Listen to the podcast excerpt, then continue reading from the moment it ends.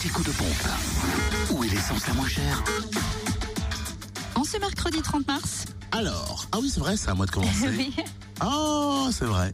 En Côte d'Or, essence moins chère à Chenôve, centre commercial des Terres Franches, où le samplon quatre-vingt-dix-huit est à un euro deux cent soixante-trois, le samplon quatre-vingt-quinze un euro deux cent trente et un, et puis le gasoil un euro zéro quatorze à Sœur, rue du huit mai. En Saône-et-Loire, essence et gasoil moins cher à Cyril-le-Noble, rue du huit mai mille neuf cent quarante-cinq, où le samplon quatre-vingt-dix-huit est à un euro deux cent soixante-dix-neuf, samplon quatre-vingt-quinze à un euro deux cent cinquante-cinq et gasoil à un euro dix-neuf.